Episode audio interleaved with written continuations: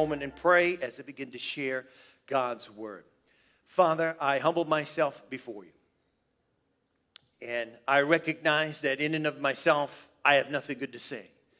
But through the power of the Holy Spirit that I believe is here, God the Holy Spirit, Lord, that you would speak through me, give to each and every individual here what they need today. And Lord, let that carry with them throughout this week, I pray. It's in Jesus' name, and all God's people said, Amen. Amen. I did some last minute changes here because I was just actually way too much stuff, and there's actually an illustration that uh, won't share this week, um, but Lord willing, here soon. We have Rex next week, as we know. But this is the eighth week in our series, and I don't feel the need to just kind of get through this because I really feel it's speaking to many people, and many have responded how God is working in and through their lives. I mean, people are being filled with the Holy Spirit just through this message. I've had people contact me and they prayed in the spirit the first time just by listening. Nobody laying hands on them, speaking in tongues. Stuff's happening. So, so you need to be dialed in and know. And we want to talk today about uh, how the enemy comes in to snatch the word of God in our life. And so our foundation verses, excuse me, foundation verses are Mark chapter 4. Uh, Mark chapter 4 uh, verses 1 through 20. I, for the sake of time today, I won't go through it, but as we resume again after Rex, I will. Uh, to, uh, talked about the parable of the sower, sower that sows the word of God. And we talked about while many of us at times feel like the word isn't working in our life of all the promises. Week after week, we hear the word of God, and it seems like in many ways we're just not changed. And, and I, I want to be changed. Can I get an amen? amen. I want to be conformed to the image of Christ. Do you not? Amen? And we said this uh, each week that a spiritual person is a person who lives according to and is led by their born again spirit instead of their body or soul. And so we just have this real elementary visual up here, all right, about spirit, soul, and body. And uh, we're using that to help illustrate uh, what we're talking about. And we said this too about uh, our spirits that when our priorities and our affections are out of order, our whole life can be out of order. Right. And I think about how many know busyness is the sin that nobody criticizes. Yeah. Yeah. Amen. Uh, our calendars are full, but our lives are empty. Amen. And, uh, you know, misplaced priorities and affections, uh, that's what the enemy wants us to be just empty but full with busyness. And people are burning out, they're frustrated. And so we talked about, uh, I won't get into all of it, but we went through each of these illustrations uh, with the spirit, soul, and the body. And we said this that our unsaved soul, when we become a believer in Christ, when you receive Christ in your life, it's not something you just kind of mental assent to. You have to invite God into your life. That's right. Okay, you're not just born as a baby saved. You're born heading to hell. I don't know if anyone ever told you. That cute little beautiful baby, that smile, all those dresses or nice uniforms you put him in, he's cute, but he has an Adamic sin nature. Right. And when they come to an age of accountability, which I don't know, and many of us don't know, but God knows, they understand right and wrong. Some of them it's in their teenage years. Some of them it's the elementary. Some of them in their 30s, 40s. I, I don't know. But they come to that age, they have a point where they must choose. You must choose to invite God in your life. It's called conversion. You need to be converted. You need to be converted. And I don't I don't want to minimize that because there's a mindset in the teaching, especially in the upper Midwest, that we're all God's children. We're all going to make, eh, no, the only people that are going to be in hell, which I wish it was true, was the devil and his demons. But there are there is some evil that is out there. All right, and there are people that are just full of the enemy and they have given over their soul to the work of the devil. It, it, we see it on the news all the time, and I'm thinking, how are these atrocities happening? Because people gave themselves over, their soul, to, and their body manifests that. Their body manifests that. So so, so really, your soul, the mind, will, and emotion is what's going to decide. You, in your spirit, man or woman, may just say, you know what? I want to serve God. I want it. Paul talks about that in Romans when he says that I desire to, but what is this part of me still that, that fights that? It's the soul. It's the soul. And I hope that's helpful for many of you because you just think, uh, once I get saved, I should just be, everything should be fine. And you find out that you still struggle with many issues, but you can still live a victorious life. But you have to understand how to deal with the enemy and renew your soul through the word of God. Can I get an amen? amen? And so, really, it's the deciding factor. And I said this if you don't engage the battle to keep your relationship with God alive, you're going to lose it, that relationship. And for sure, you will live a defeated life. You will walk around defeated. And we said that your body serves whoever's in control, and, and, and, and we talked about that. And so, uh, our text, Mark chapter 4, Mark 4, 15, uh, 14 and 15, and it talks about how the sower went out and sown the word. And then Jesus begins to explain in this parable, and he said, These are the ones along the path where the word is sown. Right now, the word is being sown. It is, it's being sown. And uh, when they hear, someone shout hear, hear, Satan does what? Immediately. Someone shout immediately. immediately. Right now, while I'm speaking, Satan's trying to disrupt the word of God. Because some of you, your minds are somewhere else. and you just keep looking straight forward and pretend to be spiritual. when they hear, immediately Satan comes and he does what? He snatches or takes the word which is trying to be sown in their hearts. Here's the thing a man didn't say this, an apostle didn't say this, God said this. God Almighty said this. Like, wow, I thought that word was so powerful. It is powerful. That word is so powerful, it can change whole communities in nations.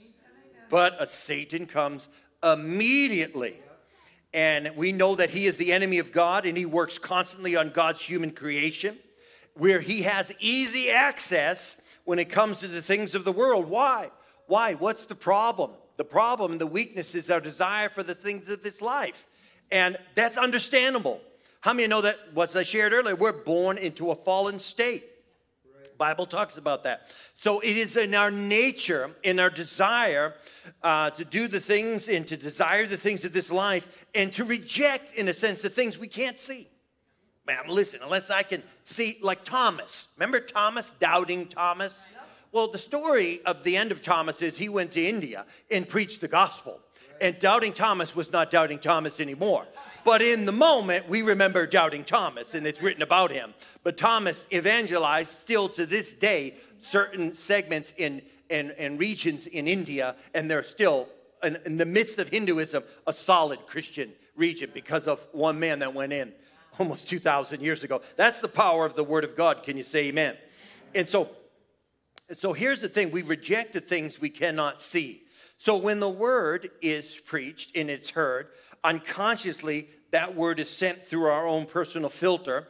And if something is said doesn't align, and even if the, the pastor says something at 58 years old that misspoke, didn't mean to say it, like one time I accidentally said, now hear me, this was 15 years ago.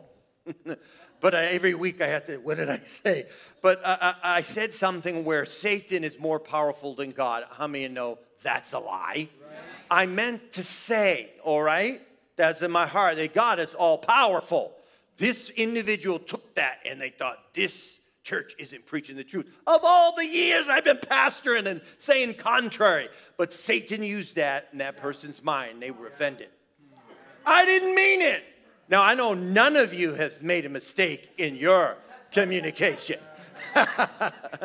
Think of every single week for your whole life. you got, can I get an amen and a little of God bless you, Pastor?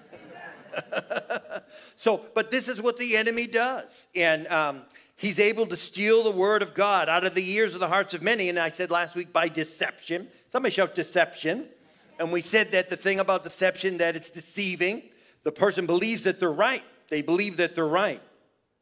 And so it's a way of thinking that when the word of God is preached and, it, and it's uh, uh, uh penetrating and breaking through the twisted thinking, because that's the power of the word, watch this the hardness. Somebody shout hardness. The hardness of the hearts, it acts as a barrier and people don't receive it. What hardens the heart? Sin does. Sin hardens our heart. Sin causes hearts to grow hard especially continual, watch this, in unrepentant sin. Now, 1 John 1 9, we know says if we confess our sins, he is faithful and just to forgive us in what? To cleanse us from all unrighteousness. So you have an advocate to go to the Lord daily, sometimes hourly, I don't know, whatever it takes, and say, Lord, forgive me. I want my heart to be soft. I don't want to have a hard heart. Sin hardens our heart towards the things of God. And we, I don't want to, I don't know. Well, you know, I mean, sin is really at the root of that. Amen. I'm not just talking about, you know, having understanding about something, but how sin is there. And then the other thing is, you know, pride does it too. Pride causes our hearts to be hardened. Obadiah uh, verses 3 and 4 talks about that, how pride in our life can do that. And so, and so here's the thing. I don't know if we left off at this or that or where we're at, but there are millions. Somebody say millions. Millions of people, uh, tens of millions, hundreds of millions of people. They hold ways of thinking close to their hearts, but they're terribly deceived. Terribly deceived. First John 3 8 says this that the Son of God appeared for this purpose to destroy the works of the devil. So that's why Jesus came to break that power of the soul, which had ascendancy over their spirit, our spirits since the fall in the beginning. Jesus came and broke and said, Now you're not a victim. I give you the authority now to lead by the spirit, man or woman, to not have your body and your soul control you. But you still, you got to reckon it dead because it'll rear its ugly head. it will show up. Can I get an amen? So, so destroy. And so we need to have a sober awareness that Satan, he is constantly working. The Bible says we're not ignorant of his devices and that Jesus came to destroy the work of the devil. Because why? One of the major works of the devil is this right here. his fierce opposition to the word of God when that word is preached. Fierce opposition. The Bible says immediately he takes away the word. And I have said this before, so how can this Bible, the Word of God, which is so powerful, uh, be taken away so quickly, so simply, it seems, when it is preached? God said it can happen. And I just, I'm amazed at it. And I actually looked up that word in the Greek immediately. It's euthelos. It actually means at once and straightway and directly. Wow, I thought he was a defeated foe. He is, but if he has ground in your soul, Come on. In your spirit and your will. If he has ground in there, he could everything you could hear the most amazing word preached and dismiss the whole thing. Hallelujah. Amen, somebody. Now, I want you to notice how he does this. Matthew 13, 19. G, so, another uh, corresponding in the Gospels, in Matthew now from Mark, it's talking about the same parable, and he brings out something different. Anyone who hears the word of the kingdom regarding salvation and life and does not understand. So we have another uh, enlightenment. So Satan comes and takes things away when you don't understand. And the evil one comes and snatches. Somebody said snatch. That's it. He snatches the word of God that was sown in the heart. That's a work of the enemy. He snatches. And we said this that in this parable of the four types of soil, 25% we see an active play of the enemy. Satan is directly involved. He's stealing the word before the seed is sown in soil, stealing the word. So, in other words, you could say that there is blockage in that individual. There's blockage in their heart. They, you could be sitting in church week after week, year after year, and there is a blockage in your heart, there's a blockage in your mind, and that comes to fruition someday. And everybody knows. Because you had not you had not allowed the Word of God to penetrate, to penetrate. You know, when I think about blockages in the heart, and some in the many years in my life, I feel just foolish, not not allowing the Word to work. And it, I, I like it the illustration of planting grass seed. Anybody in here plant grass seed before? There's some, you know, Jerry, some of these guys are real good grass seed planters, and Steve and them, they know how to, you know. I, have done it because I've had all, you know, these houses and I plant lawns, but and I really try. I mean, I, I rake, you know, get all the rocks out, and I, I really try, but eh, it, just seems like always that grass comes up and there's blotches and spots where, and how many know what I'm saying? But the biggest culprit in many of the cases is the birds come. The birds come and eat the seed. Now, watch this the birds come. And uh, the question I have is Are you keeping the birds off your seed? Now, in the natural, to, to combat that, there are some things, and these guys would probably have uh, uh, better ideas than this, but I just thought of a few. You can use straw and wet it. Uh, you can have motion sprinklers, so when the birds come, I'm talking about the birds coming and stealing. There are fake predators and decoys you can set up. I actually saw this one guy, and he had a, a YouTube video, and I think it was the Vikings and the Green Bay Packers. They stuck helium football balloons in his yard to scare the birds away, and it seemed like it worked. At least that worked. he actually, yeah, anyhow. The point is, it takes work. It takes work, it takes effort. It takes concentration on our part to keep the birds off the seed. Are you listening this morning? And so the question is Are the birds eating your seed? Uh. Jesus warned that Satan seeks to snatch the word away when it is sown. In other words, Satan comes in and he swoops in uh, like birds and he snatches the seed, grabbing the word of God before it ever takes root in the lives of the hearer. And, uh, you know, the thing about seeds, I've, I've learned, and I, like I say, I don't know much, but, you know, seeds have a shelf life. And some seeds last, you know, two years, uh, some up to 16 years, like some certain tomato plants, and they can just last that long. You know what that tells me, illustrative, about the Word of God? That even though that little child that's in nursery right now or in Sunday school learning, there are seeds putting in their life that they may draw on in 15 years from now. Come on, when they're in a desperate situation and they're just thinking there, I'm gonna whatever, and I don't, you know, my life is not, God forbid, we don't want that, but God forbid, those seeds that are sown even now. This is why we do what we do. This is why church is so important. This is why the, the word of God being preached is so powerful. Those seeds have a shelf life, but then there's a point you've got to get new seed. I said you got to get new seed. All right, let me just continue on here. I'll get, get cut off here in a, in a moment when uh, towards the end we pray. But but uh, so so seeds have a shelf life, and and uh, we, you know, we, we said this that uh, Satan he steals the word of God. So I want to just quickly, I'm going to really go through this quickly. How Satan comes and immediately to to to swoop in and to snatch uh, the seeds of God's word. How does he do it? How does he do it? So, just some practical things, just observations. This is nothing new, but hopefully, can just bring uh, some light to it here this morning. Number one, he diverts preachers from ever sowing the word of God in the first place. I know of preachers that have been put in by congregations that the guy is not even saved. I know that for a fact. In other words, they're not even born again. How is that going to help you? How is that word going to be preached? Or, or you know, he's, he's not alarmed by great, you know, orators, you know, it, it, that can speak and that, but they never get into the Bible. They never share the Word of God, or very rarely. And how many know that it is the Word of God that makes Satan flee?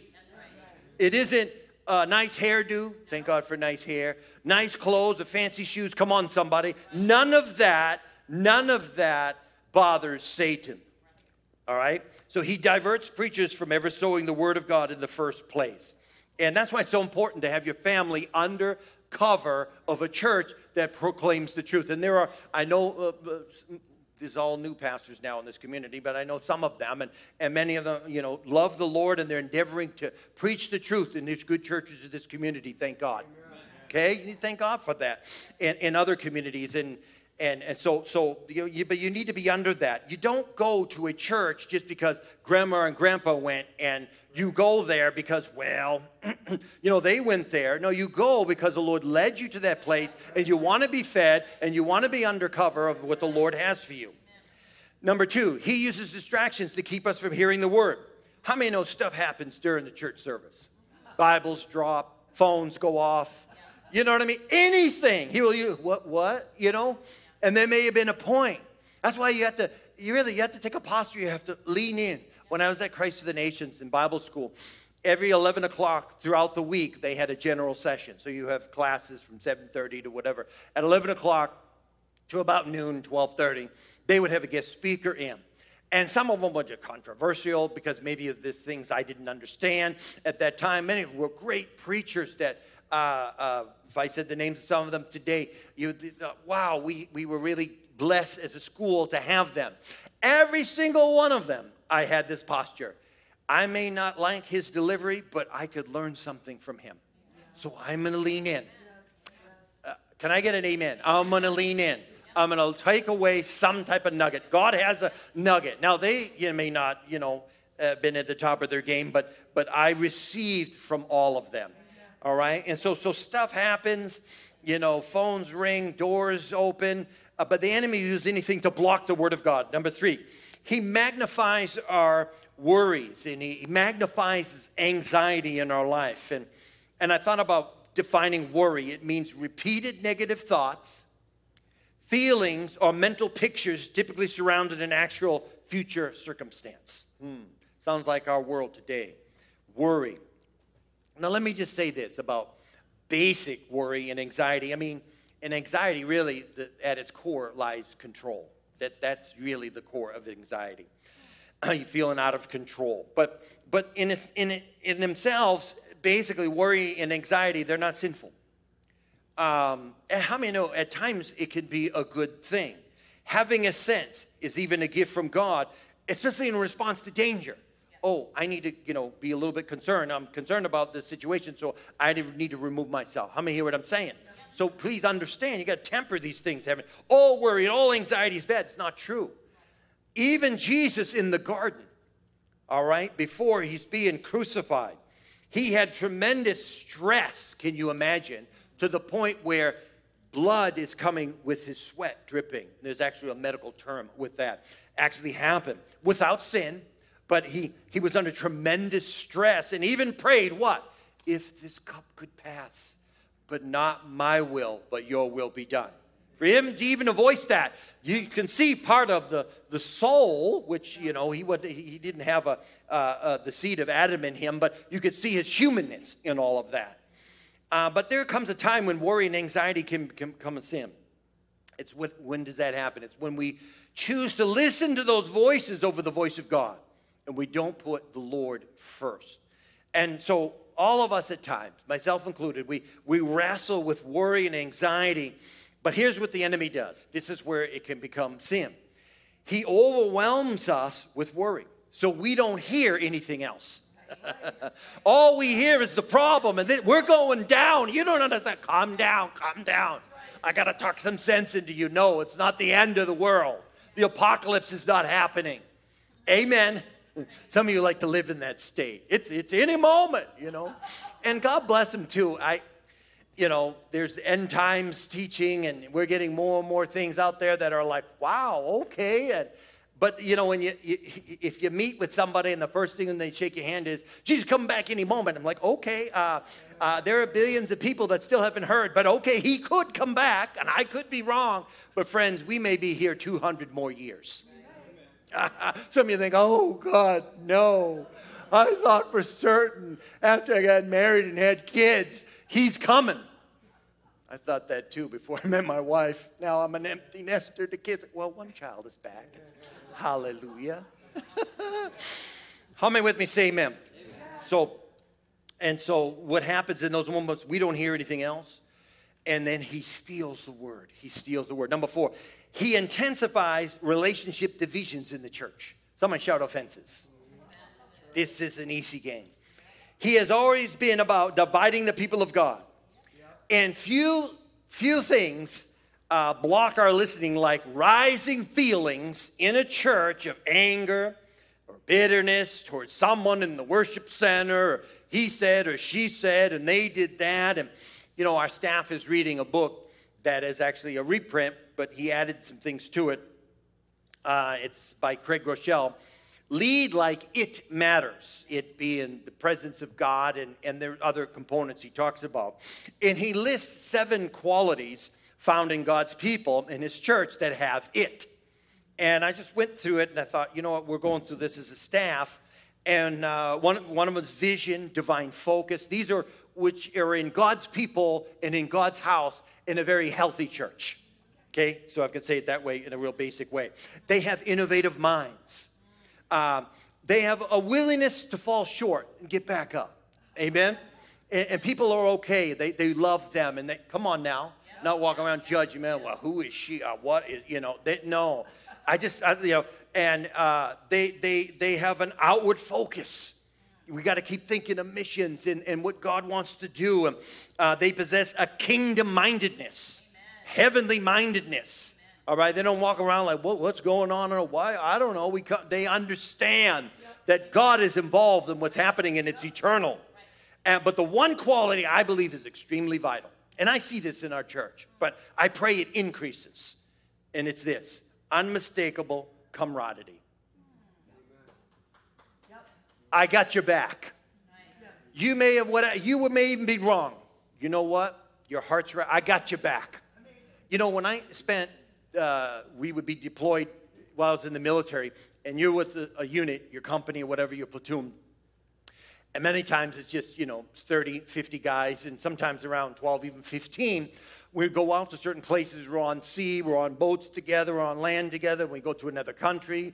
And then when we get back, we were back at Camp Lejeune, there was just this amazing camaraderie with these guys. Like, you just you just kept hanging around them. It's like going on a missions trip. And the first week you're back after the missions trip, how many of you have been on a missions trip? You know what I'm talking about? The first week you're back is just like, are we supposed to be staying together? No, you have homes to go to.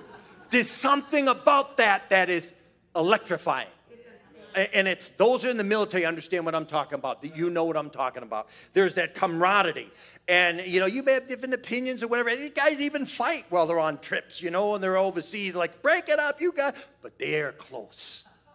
Camaraderie, they stick together. I thought that.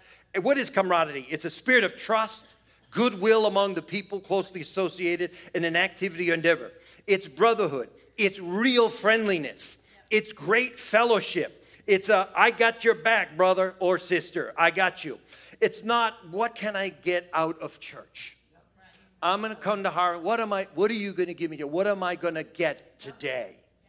I didn't get something today, and so, you know, I didn't really get. No, it's what can I give?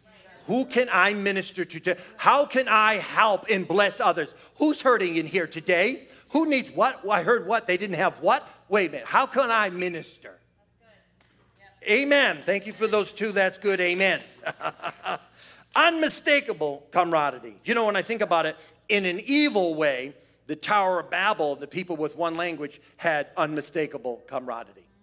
And watch what they did. The Bible says in Genesis 11, 6. And the Lord said, Behold, God is speaking now. And the Lord said, Behold, speaking about humanity, they are one unified people they all have the same language. In other words, yes, they spoke the same language. I don't know what it was, but they spoke the same language. And so there's something about us speaking the same language that that's passed on down through the church. Unmistakable camaraderie. And God says this this is only the beginning of what they will do in rebellion against me. So this is the evil, but the power of it. And now no evil thing they imagine they can do will be impossible for them.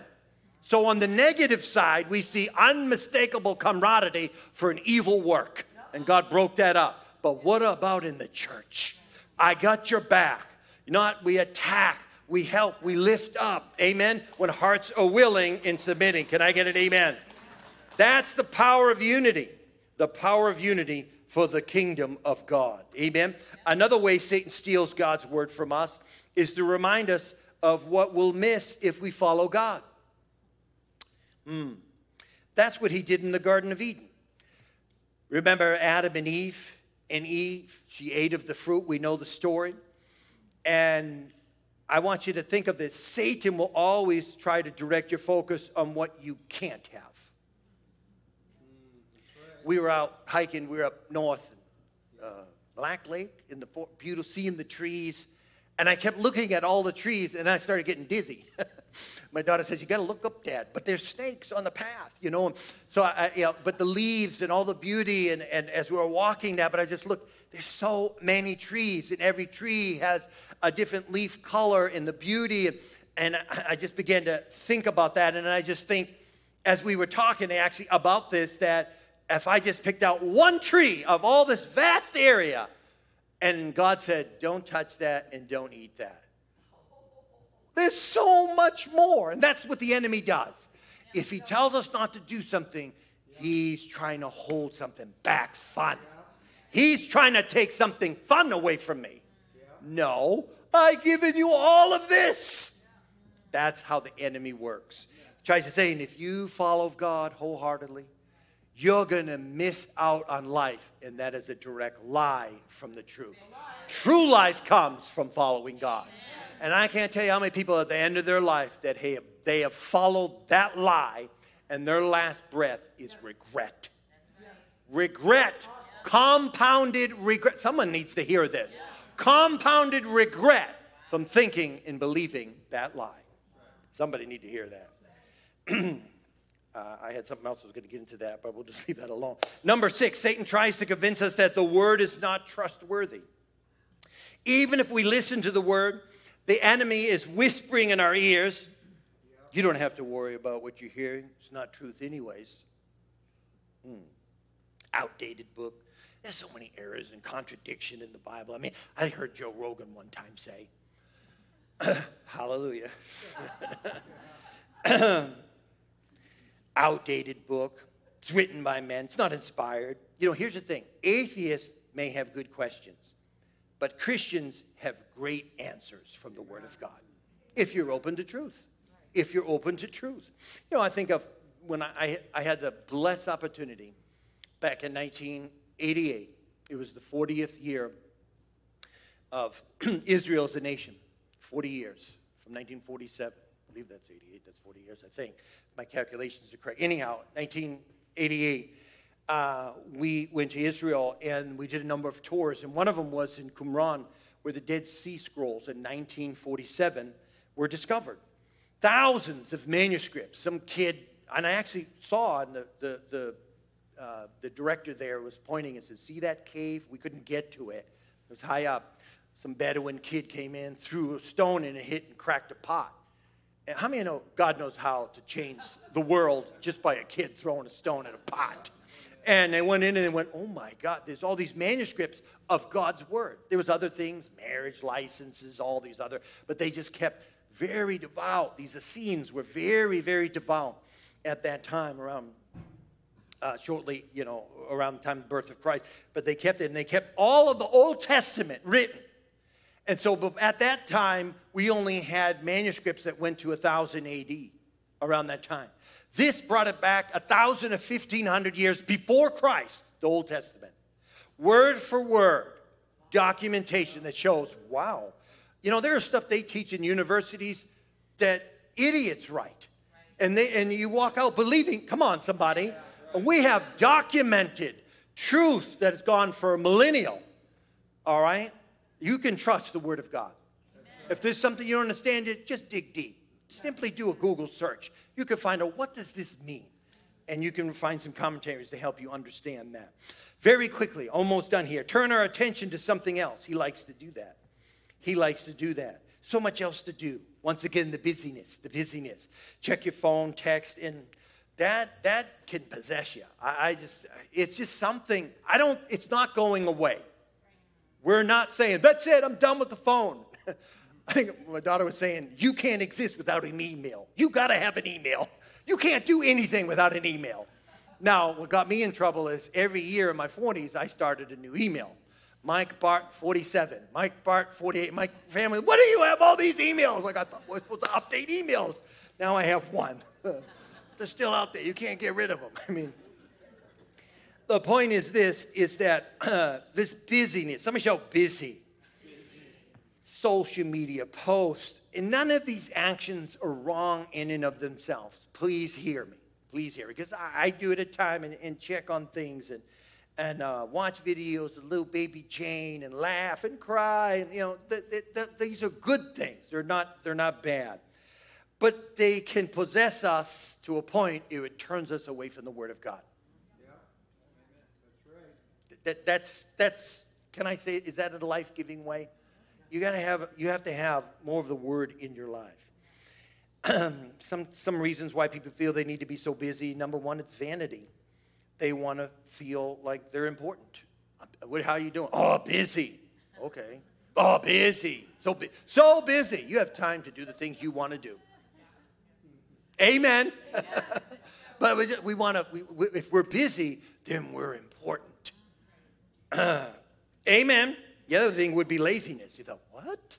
They're so busy. How could they be lazy? Someone once said, uh, when um, he said, we, uh, with uh, uh, inact, excuse me, inactivity lets others decide our schedule for us rather than uh, putting in all the effort ourselves. So we let others decide and run our lives. Really, that's laziness on our part to not schedule and orchestrate our own life.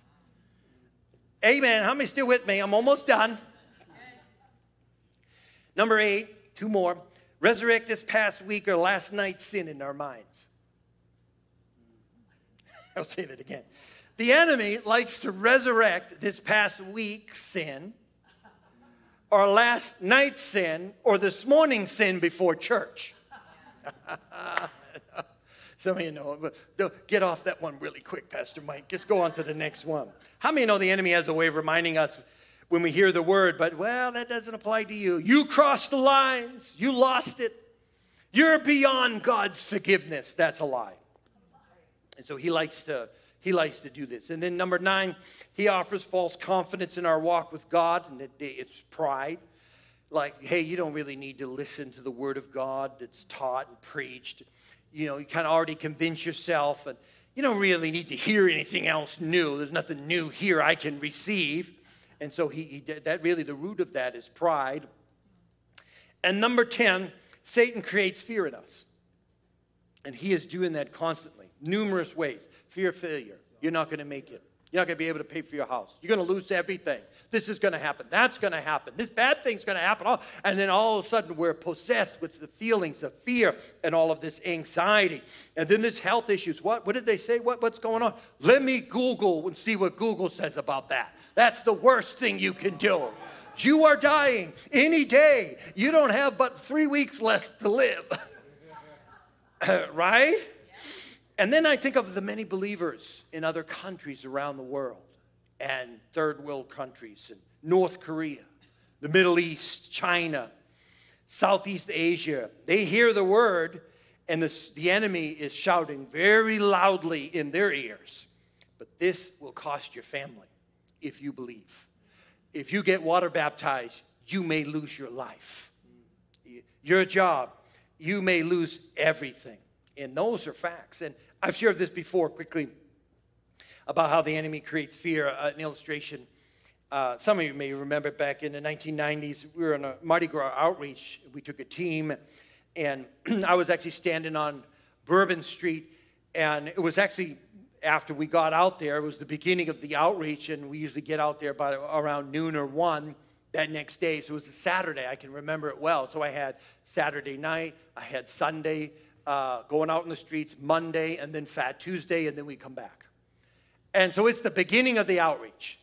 And so I'm standing there and it's busy, and some people come by, but not really much has happened. And so some guy out of nowhere comes, and he comes quickly up to me, and I have a placard there, and he just goes, speaks very clearly in my ear If you are here tomorrow, I'm to kill you. And then he walks away. I mean, I didn't have time to say anything to him, he was, he was gone. And I don't even remember what the placard said or whatever, something, you know, about the Lord. And, and then so, so we had to leave, you know, that afternoon and eat, and then we'd bunker down and come the next day. And so all the while, people are laughing, they're talking. How many know what's going on in my mind? Am I going to go to that same spot, or I'm just going to go, I'm going to allow fear? I went, grabbed that placard, and I stood right in the same spot, put it down, and said, Bring it on, devil. And he never showed up.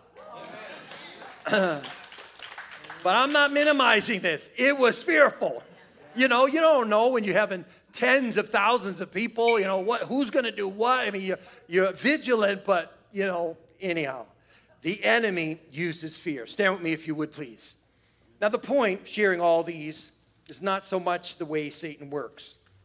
Here's what you need to hear as we conclude. Worship team, you come forward.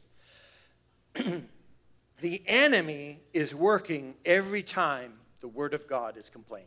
Uh, excuse me, proclaimed. Every time the enemy is working to get you diverted to not come to church, to get you, watch this, staying up late Saturday night. Amen.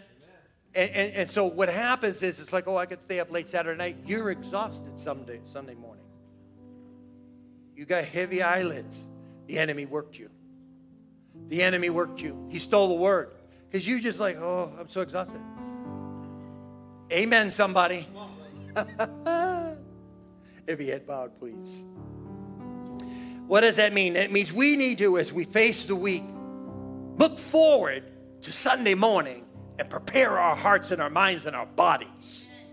That we're going to be able to minister, not come in like a thousand lions and bears have been chasing us all week, and they may have. They may have. But we need to prepare our minds and our hearts to be rested. If you fought with your spouse, at least try to make amends. I did, Pastor, but it was late. Well, thank God for forgiveness. Amen. thank you, God. I'm just going to conclude with this one statement here. You can look up if I read it. Everything, somebody shout everything.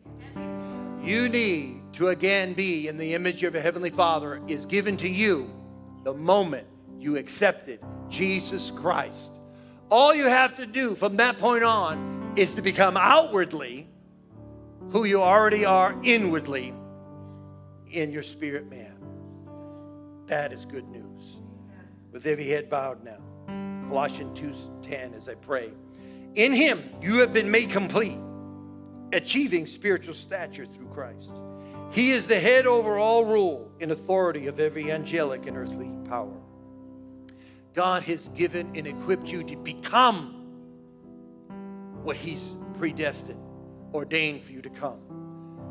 The only thing that can hijack that is your soul, my soul, if we allow it to run our life and not allow the Word of God to have free course in our life. In Jesus' name. You're here this morning with head bowed and say, Pastor, I, I'm not right with the Lord. You talked about this, this thing about being saved, being converted. I may have never heard that, different terms for you. I want to invite, I want God in my life. I, I want to be, I know it's a Christian term, born again, but I want God in my life. I, I want the Lord. If that's you here this morning with every head bowed, we're going to pray corporately. And what you're doing is you're inviting God in your life. God Almighty. And He says, I will put my spirit into your spirit, and I will, I will transform your spirit. I will take death out of it, and I will put life in it. That's what's going to happen. In other words, I'm going to delete everything that's bad on your hard drive in your spirit, man or woman. And then I'm going to deposit, I'm going to upload my spirit inside you. Fast, high speed. It's high speed really quick, super high speed. Doesn't take years, it's immediately. That's you here today. You say, you know what, I want God. Pray with me as we pray together corporately. Say this say, Jesus, I'm a sinner. Jesus, forgive me of my sin. Jesus, come into my life. Come into my spirit. Save me. Fill me with your presence. I believe you died on the cross for my sin. Jesus, I give you my life. Now take it. I confess today that Jesus Christ is my Lord and my Savior. Amen.